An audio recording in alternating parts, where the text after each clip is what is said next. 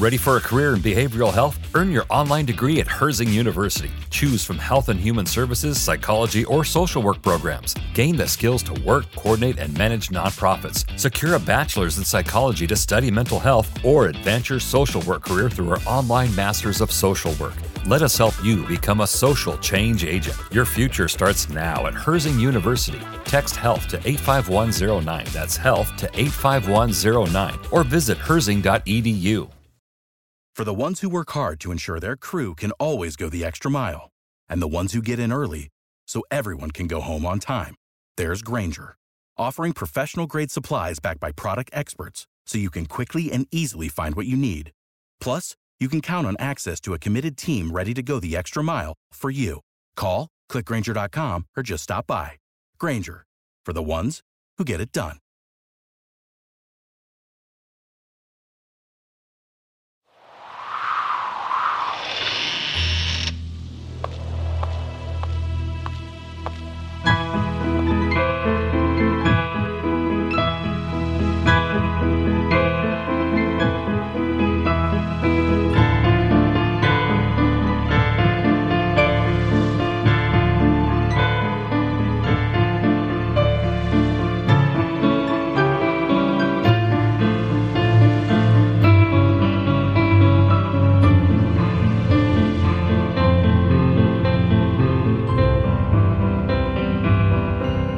With Wings Productions presents Chapter 34 of the Skylark Bell Skyedive. I'm your host, Melissa Oliveri. In last week's episode, we finally got answers about the mysterious disappearance of a child on the outskirts of Carnifex Land that Magpie had a vision about in Book 2, Wingspan. In today's episode, we read Chapter 34, Shelta in which Farfalla has an unexpected encounter that will stop her in her tracks. Today's podcast partner is fellow Boopod Network member Paranormal Exposed.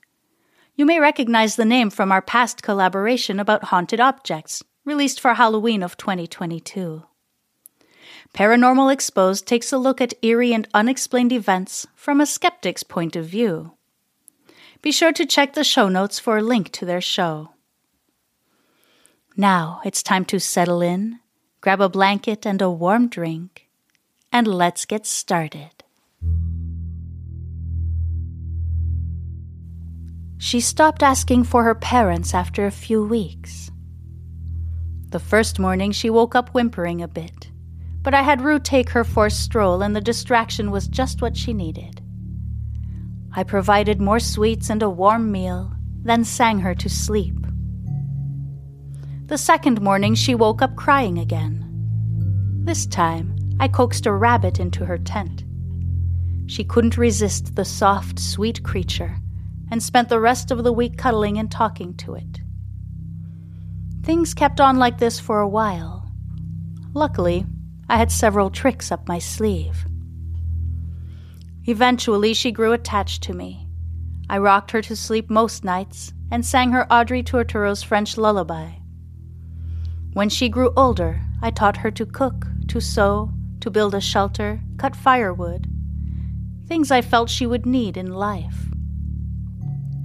She made the most beautiful dresses and coats, and became quite adept at foraging for food and creating delicious meals for us.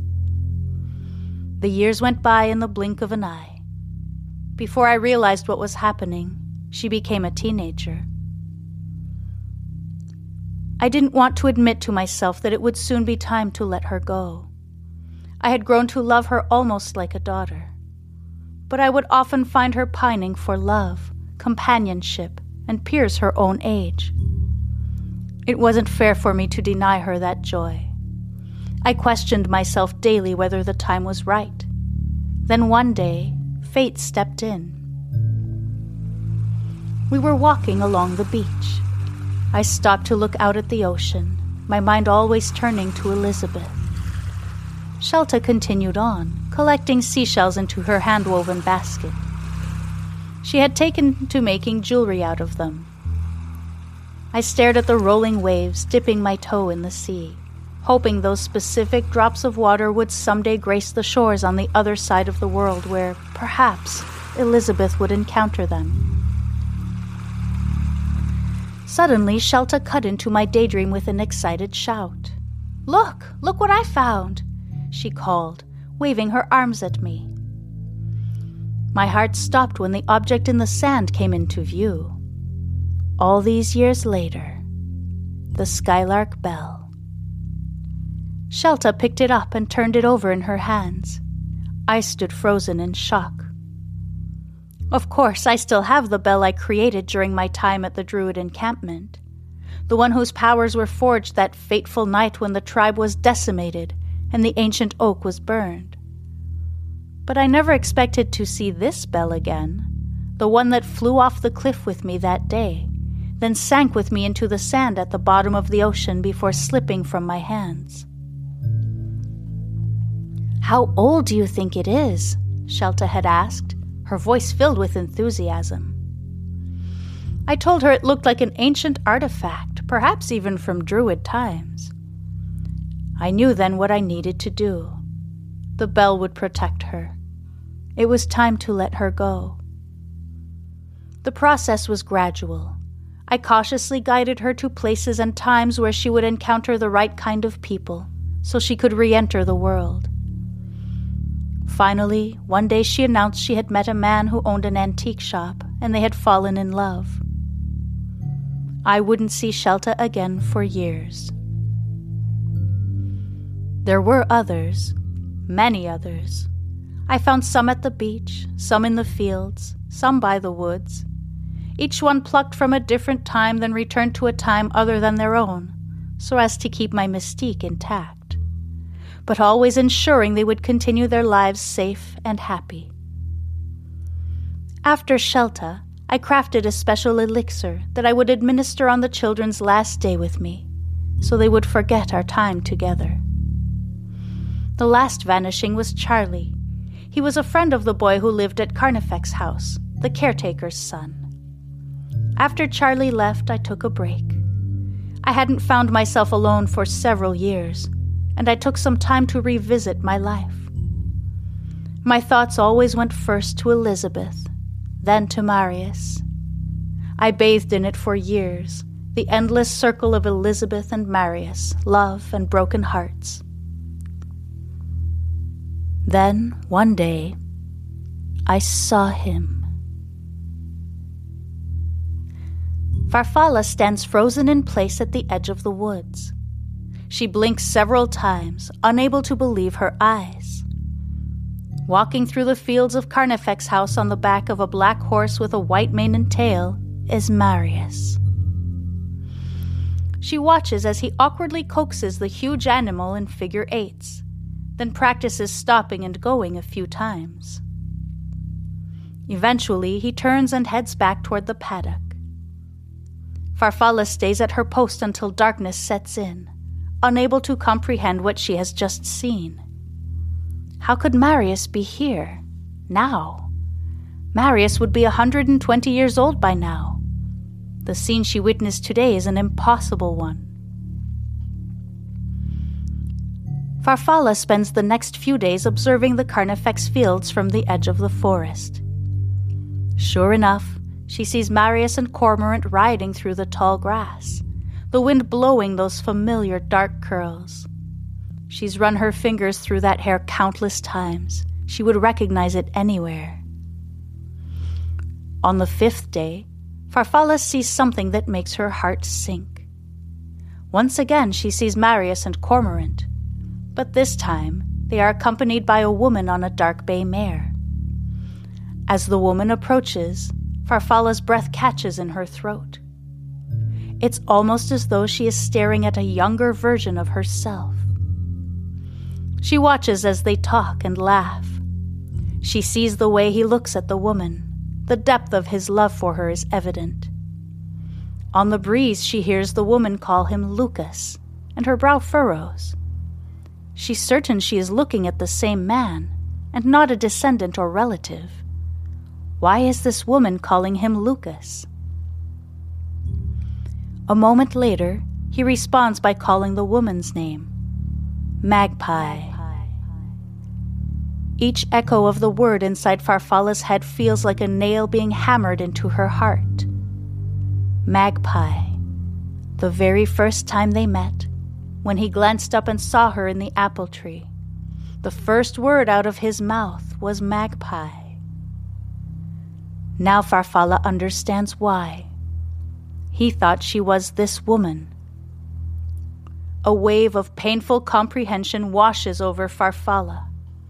Marius hasn't met her yet.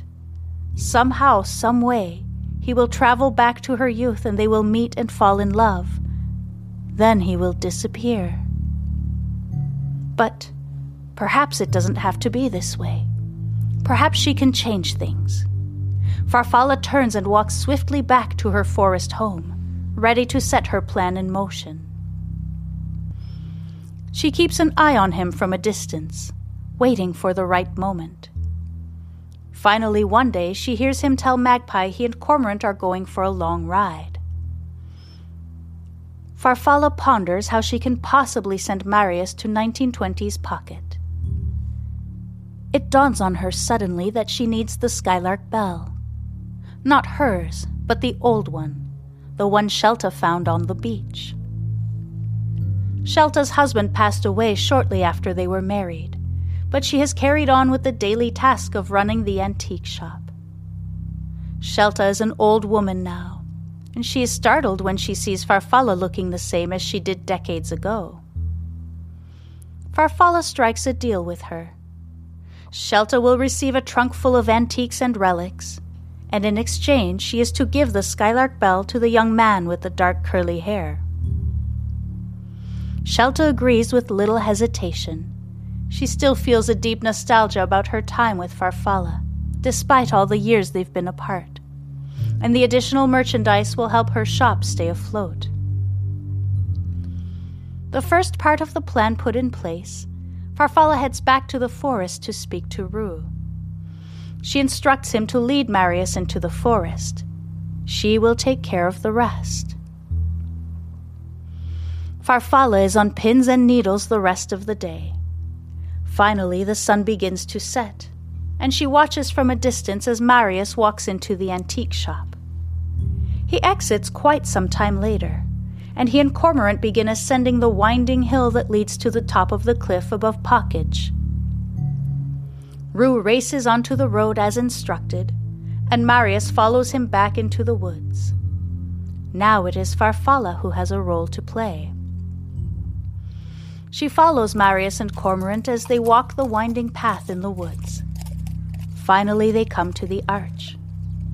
She sees him hesitate, but he eventually moves forward.